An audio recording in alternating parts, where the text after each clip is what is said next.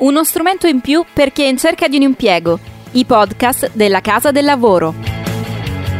Buongiorno e benvenuti a tutti gli ascoltatori di questo podcast dedicato al mondo del lavoro, promosso dalla Casa del Lavoro e che ha come ospiti due graditissimi ospiti. Abbiamo qui con noi Diego Coriasco, il creatore e direttore della Casa del Lavoro. Ciao Diego.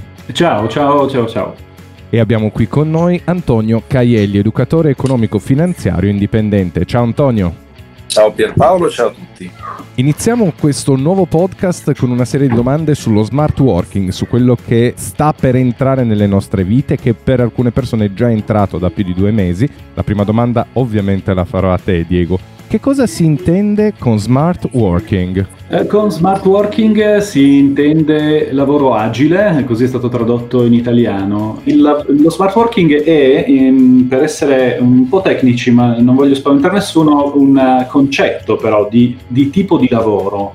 Quindi non è solo la condizione diciamo, di lavorare da casa, che si chiama telelavoro in italiano ed è normata un specifico contratto via dicendo. Smart working è, si può dire che sia un po' più una filosofia diciamo così, di lavoro.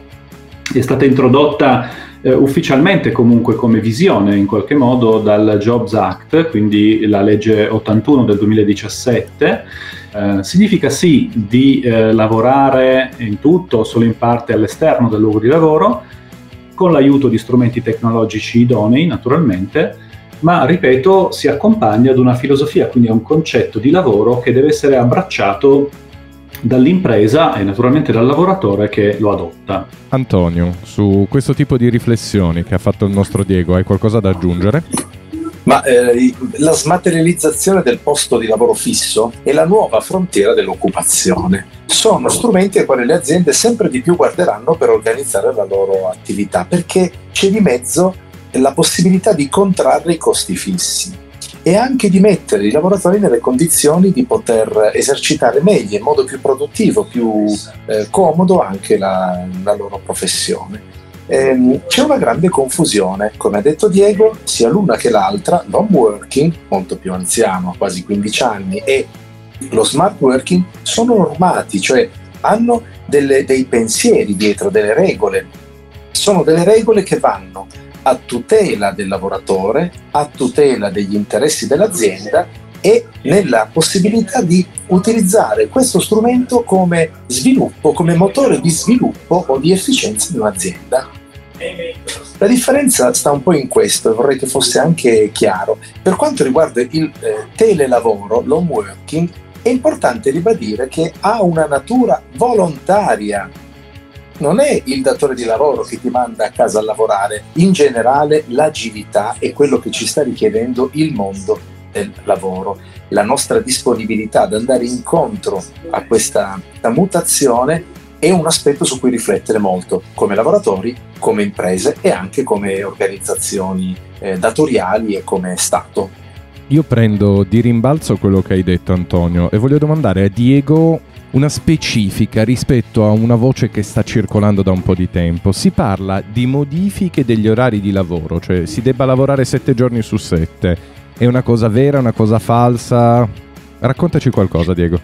Si tratta di una conseguenza. Si è partiti dal, dall'indicazione che un, il DPCM del 23 di febbraio dava appunto dello smart working, suggerendo fondamentalmente questa modalità ecco, di, di, di, lavoro un po' diciamo automatica e si è giunti invece oggi alla riapertura, alla cosiddetta fase 2, eh, nella quale invece l'importanza della gestione dei tempi e degli spazi per ragioni di sicurezza e, e conseguenti ricadute sull'attività produttiva richiedono appunto un, distanziamento fisico tra le persone e quindi un utilizzo appunto dello spazio e del tempo differente. Quindi sì, è possibile che eh, gli orari di lavoro varino, ci sono eh, no, tantissimi eh, esempi che già oggi sono in atto. Si è sentito parlare di eh, lavoro sette giorni su sette. naturalmente si intende di considerare, di poter considerare giorni lavorativi eh, giorni che precedentemente non lo erano, come per esempio la domenica.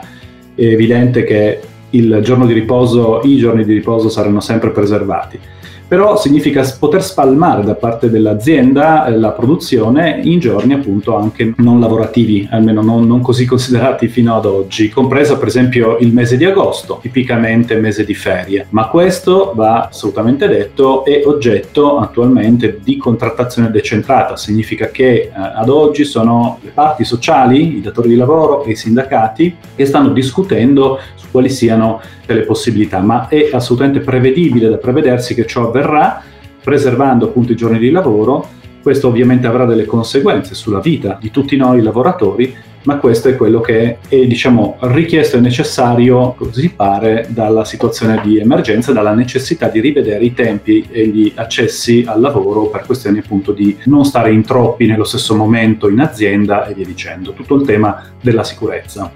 Antonio, sulle considerazioni di Diego vuoi aggiungere qualcosa?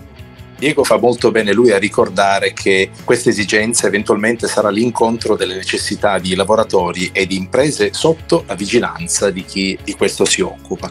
C'è un altro aspetto come consulente di azienda il tema di quanto lavoriamo si incrocia con la possibilità da parte di un'azienda di restare competitiva e di creare margini. Facciamo un esempio, un bar conta sulla probabilità di far accedere un certo numero di persone contemporaneamente, per esempio 20 persone, 30 persone. E a questo proposito che lo stesso bar ha preso in affitto o acquistato un locale di una certa superficie quando questi programmi vengono meno per effetto di norme che impongono il distanziamento sociale, quel progetto imprenditoriale cambia completamente. Eh, se io non posso ospitare più di due persone, vuol dire che la capacità di produzione del mio bar, del mio negozio, della mia azienda deve cambiare. Allora, quale può essere una reazione? Può essere quella di allungare il tempo di lavoro in modo da permettere che il numero di accessi e il tipo di vendite, la quantità di vendite possa compensare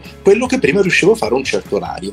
Ma come imprenditore, come impresa, come negozio, mi devo fare un altro calcolo. Ma se io tengo aperto sette giorni su sette, con orari notturni o altro, darò, via, darò il via a un aumento dei costi variabili che quindi devo cercare di valutare se riesco a recuperare o meno. Quindi nel fare questo ragionamento invito un po' tutti a non prendere posizioni prefissate, perché è il momento in cui al contrario occorre ragionare sulla possibilità, sull'opportunità e sulla convenienza per tutti di fare questo passaggio. Andiamo a una domanda ancora spinosa, forse meno spinosa di quella che abbiamo appena eh, sviscerato nel migliore dei modi. Facciamo una domanda relativa al layout fisico, alla fisicità dei luoghi di lavoro. Diego, come verranno modificati fisicamente i luoghi del lavoro? I luoghi di lavoro saranno modificati anche qui a partire dalle esigenze di sicurezza, naturalmente stiamo parlando di questo. Eh, la prima cosa che riguarda lo spazio del lavoro l'abbiamo detta eh, in anticipo, e cioè ci siamo detti che qualcosa verrà fatto non più sul luogo di lavoro canonico, ma magari a casa. Quel qualcos'altro che invece succederà sui luoghi di lavoro, che sta succedendo naturalmente, è la gestione degli spazi, tenendo in considerazione dell'esigenza di non venire troppo a contatto tra, tra di noi.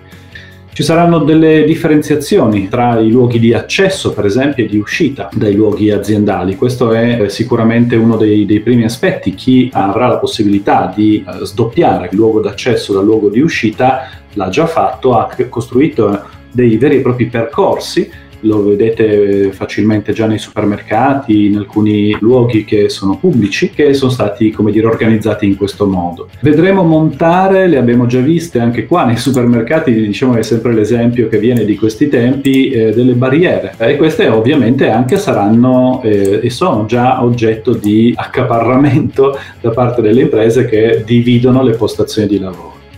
Questi sono, diciamo, due, i due aspetti principali. Un'altra cosa che riguarda lo spazio, non tanto la, la gestione nel senso di come fruiremo dello spazio, nel senso di come ci muoveremo al, al suo interno, ma invece di come dovremo preservarlo, sono due altri aspetti, diciamo. Uno è la sanificazione dello spazio, la continua pulizia. Il governo ha addirittura previsto delle agevolazioni fiscali per incentivare la sanificazione degli ambienti, che appunto è prevista assolutamente in maniera periodica. Questo è un altro degli aspetti. Ma addirittura noi saremo chiamati come lavoratori probabilmente a curare alla prima igiene del nostro spazio fisico dove ci sediamo e dove sostiamo eh, al lavoro. E poi l'altro aspetto è quello della ventilazione, preservare la salubrità dell'aria all'interno del, degli spazi di lavoro, quindi è prevista la ventilazione, quindi l'apertura delle, delle finestre ogni tot tempo, questo di nuovo è una, una, è una prescrizione suggerita e consigliata. E esistono anche degli strumenti che si vendono sul mercato che hanno a che fare con l'igienizzazione dell'aria e prevedo che anche questi saranno acquisiti prossimi, nei prossimi tempi. Antonio, vuoi aggiungere qualcosa a quello che ha detto il nostro Diego?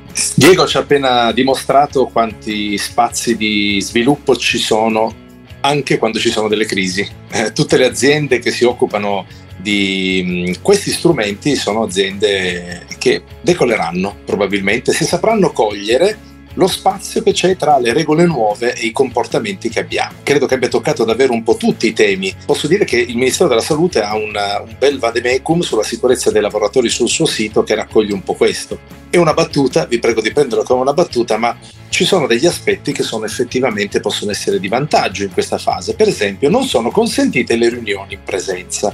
Io questa è una cosa che a me eh, fa stare particolarmente bene perché se mi vuoi fare un torto a me mi fai fare una riunione in questo a parte la battuta, dove le riunioni sono eh, indispensabili, si cerca di ridurre al minimo eh, la partecipazione, la distanza, eccetera. Sono comportamenti nuovi, dobbiamo trovare flessibilità e adattarci, ma sono sicuro che sono comportamenti che al di là purtroppo della difficoltà di, di condivisione degli spazi comuni, non sarà così complesso eh, imparare. Una produzione Pierpaolo Bonante per Pacianca SCS Scopri il podcast della Casa del Lavoro su www.casadellavoro.org.